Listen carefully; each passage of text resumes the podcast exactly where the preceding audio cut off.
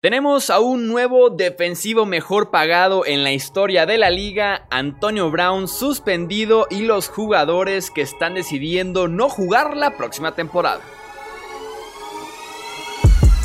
Hablemos de fútbol. Hablemos de fútbol. Noticias, análisis, opinión y debate de la NFL con el estilo de Hablemos de fútbol.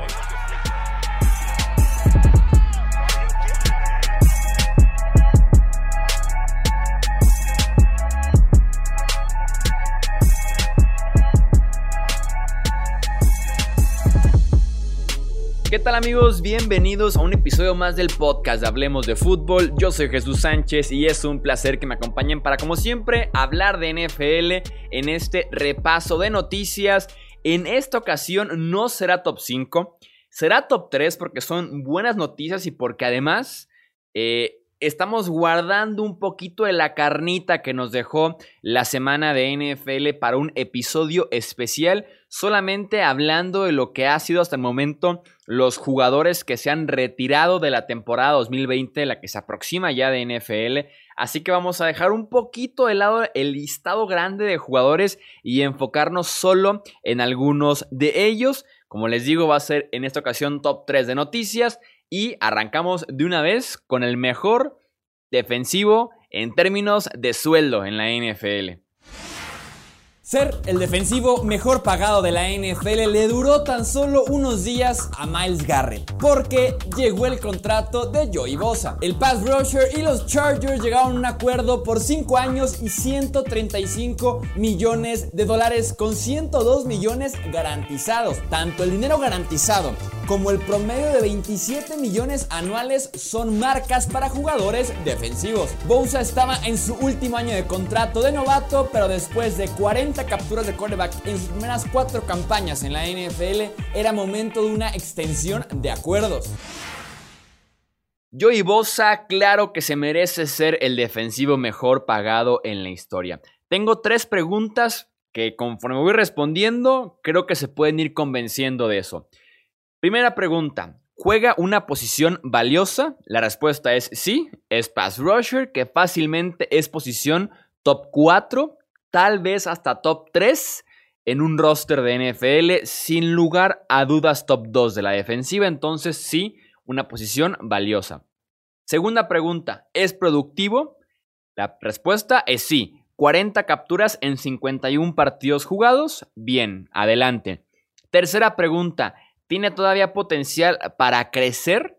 Y claro que sí, apenas 25 añitos de edad cuatro temporadas en la NFL, así que sí, la respuesta es sí tiene todavía potencial para seguir mejorando y seguir consolidándose como uno de los mejores defensivos, insisto, en toda la NFL. En estos cuatro años, ahí les va su calificación según Pro Football Focus. En 2016, temporada de novato que por cierto no jugó ni training camp ni pretemporada, llegó fresquito a jugar la semana 1 por un problema contractual y aún así produjo bastante bien al nivel de ser el novato defensivo del año. En 2016, 86.6 de calificación. 2017, 88.8. 2018, 71.5, jugó solamente 7 partidos. Y 2019, 89.6, en los que tiene 86 o para arriba, es top 10 en su posición según Pro Football Focus. Insisto, su único año malo fue por una lesión que lo estuvo molestando y que además hizo que se perdiera eh, gran parte de la temporada regular. Es élite en su posición, es un pass rusher brutal. En cuestión de físico y repertorio de movimientos, me parece tal vez top 3 en la NFL Joey Bosa sobre todo en la segunda parte, repertorio de movimiento, sabe cómo trabajar al tackle que tiene enfrente para poder llegarle eh, al coreback rival. Por fuerza, por agilidad, por velocidad, uso de manos, uso del golpe, empujar por el pecho, agacharse un poquito y evitar el bloqueo. O sea, tiene repertorio para poder estar constantemente llegándole al coreback. Yo insisto, Bosa, claro que se merece ser el mejor defensivo en términos de sueldos en la NFL. Lo que sí es una locura, entre comillas, es que estamos llegando al rango de los 25, 26, 27 millones eh, anuales a los defensivos cuando los quarterbacks, los mejores, los Russell Wilson están ganando 35. Entonces, uff, ¿quién diría, no? Sí es un brinco muy grande entre el impacto de un coreback y el impacto de un pass rusher y se están acercando, se están acercando y eso es muy bueno para aquellos jugadores que eh, son defensivos, que no se sientan mal porque ganan menos que los corebacks porque ya se están poco a poco acercando. Vamos con la siguiente eh, noticia. Los jugadores poco a poco empiezan a comunicar sus decisiones sobre jugar o no la próxima temporada con el riesgo de contagio tan alto que existe en las instalaciones del equipo y claro durante los partidos. Al momento no hay equipo más afectado por dichas decisiones que los Patriots. En total son 6 jugadores de New England los que hasta el momento han comunicado que no jugarán la próxima campaña. Entre ellos podemos encontrar a titulares importantes como el linebacker Donta Hightower, el safety Patrick Chung y el tackle derecho Marcus Cannon. Los otros tres jugadores que dejarán a los Patriots en 2020 son el fullback Dan Vitale, el corredor Brandon Bowden y el liniero ofensivo Najee Toran. Otras dos piezas defensivas que no repetirán con New England después de tener la mejor unidad de la liga la campaña pasada, mientras que Cannon pasaba por un mal momento pero no deja de ser el tackle derecho principal. Con esos tres jugadores estamos hablando de que perdieron a más del 10% de sus titulares en cuestión de horas. Desde la grabación de este video, de este clip que utilizamos de nuestro canal de YouTube Hablemos de Fútbol, se unieron a los jugadores que optaron por no participar el receptor Marquis Lee y el ala cerrada Matt Lacus. Como les decía, estamos preparando un especial en el que analicemos y compartamos una lista completa de aquellos jugadores que eh, optaron por no participar en la temporada 2020 de la NFL este jueves al mediodía es la fecha y hora límite para que decidan ya.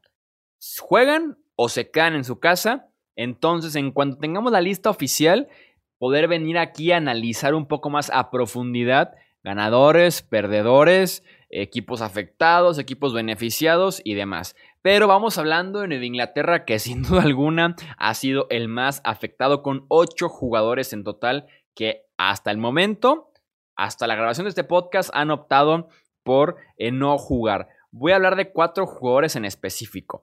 El primero de ellos, Donta Hightower. Pierdes al capitán de la defensiva, al líder de la unidad, a la extensión del staff de cocheo al campo. También pierdes a tu mejor linebacker, que por cierto perdiste a otros dos linebackers titulares hace unos meses. Calva Noy a Miami en la agencia libre y Jamie Collins a Detroit también en la agencia libre. Hightower era un muy buen blitzer por el extremo, así como un muy buen defensivo en contra del ataque terrestre, también jugando por el extremo de la línea. Y también era un muy buen linebacker central, era un jugador súper versátil. Y Nueva Inglaterra, Nueva Inglaterra, perdón, la realidad es que está en graves problemas.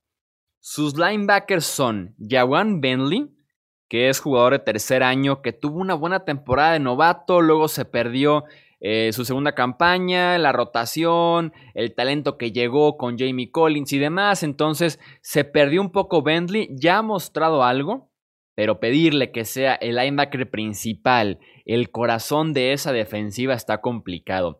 Su compañero pudiera ser Brandon Copeland, ahí en el centro de la formación, lo cual tampoco inspira mucho insisto, graves problemas para Inglaterra en la posición de linebacker central. Y si tomamos en cuenta que Hightower, como les decía, también jugaba en el extremo de la línea, también por ahí hay problemas.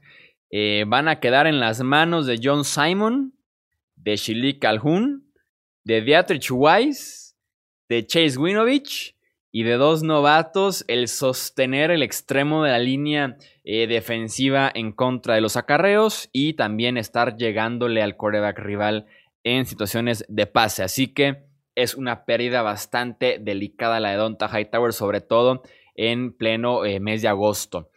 El siguiente jugador, quiero hablar de Patrick Chung. Seguimos en el costado defensivo para hablar de Patrick Chung. La secundaria del año pasado, que fue la mejor de la NFL, fue una combinación de tres factores y que son claves, sobre todo en el costado defensivo. Talento, sistema y muy importante, química diagonal comunicación. Conocer a tus compañeros en el costado defensivo es casi igual de importante que el talento y que el sistema. Moverse como una sola unidad.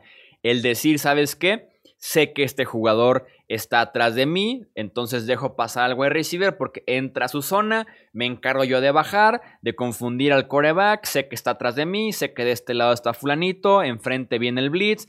La defensiva es comunicación y química. Y Chong se conoce a la perfección con el resto de sus compañeros y además con el sistema que manejan a la defensiva en Nueva Inglaterra y era un favorito de Bill Belichick por su versatilidad. Ya venía para abajo, se veía de un año, dos para acá Chong un poquito ya disminuido, los años no pasan en vano, sobre todo en situaciones de hombre a hombre, lo ponían hombre a hombre con alas cerradas y parecía que por ahí estaba la opción para atacar a la defensiva de los Pats, pero era versátil, era líder y además era un jugador muy confiable.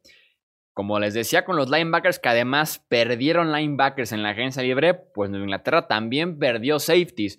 Duron Harmon se fue en la agencia libre, no, perdón, se fue en un cambio a los Detroit Lions, así que Chung es el segundo safety titular que pierden en este offseason. Está en mejor estado, eso sí, la posición. Terren Brooks Adrian Phillips son los jugadores veteranos y está Kyle Dogger, que fue la primera selección de los Pats en el draft pasado, en la segunda ronda, así que por lo menos está en mejor estado la posición de safety para los Pats. Sigo con Marcus Cannon.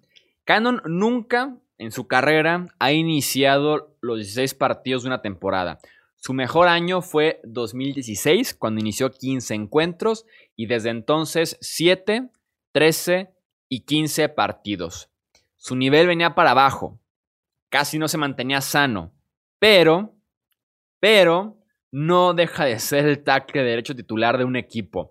Y con lo difícil que es conseguir en general en la NFL tackles ofensivos y a un mes de temporada, es ahí que yo creo que Cannon es la segunda pérdida más grande de los Pats después de Donta Hightower.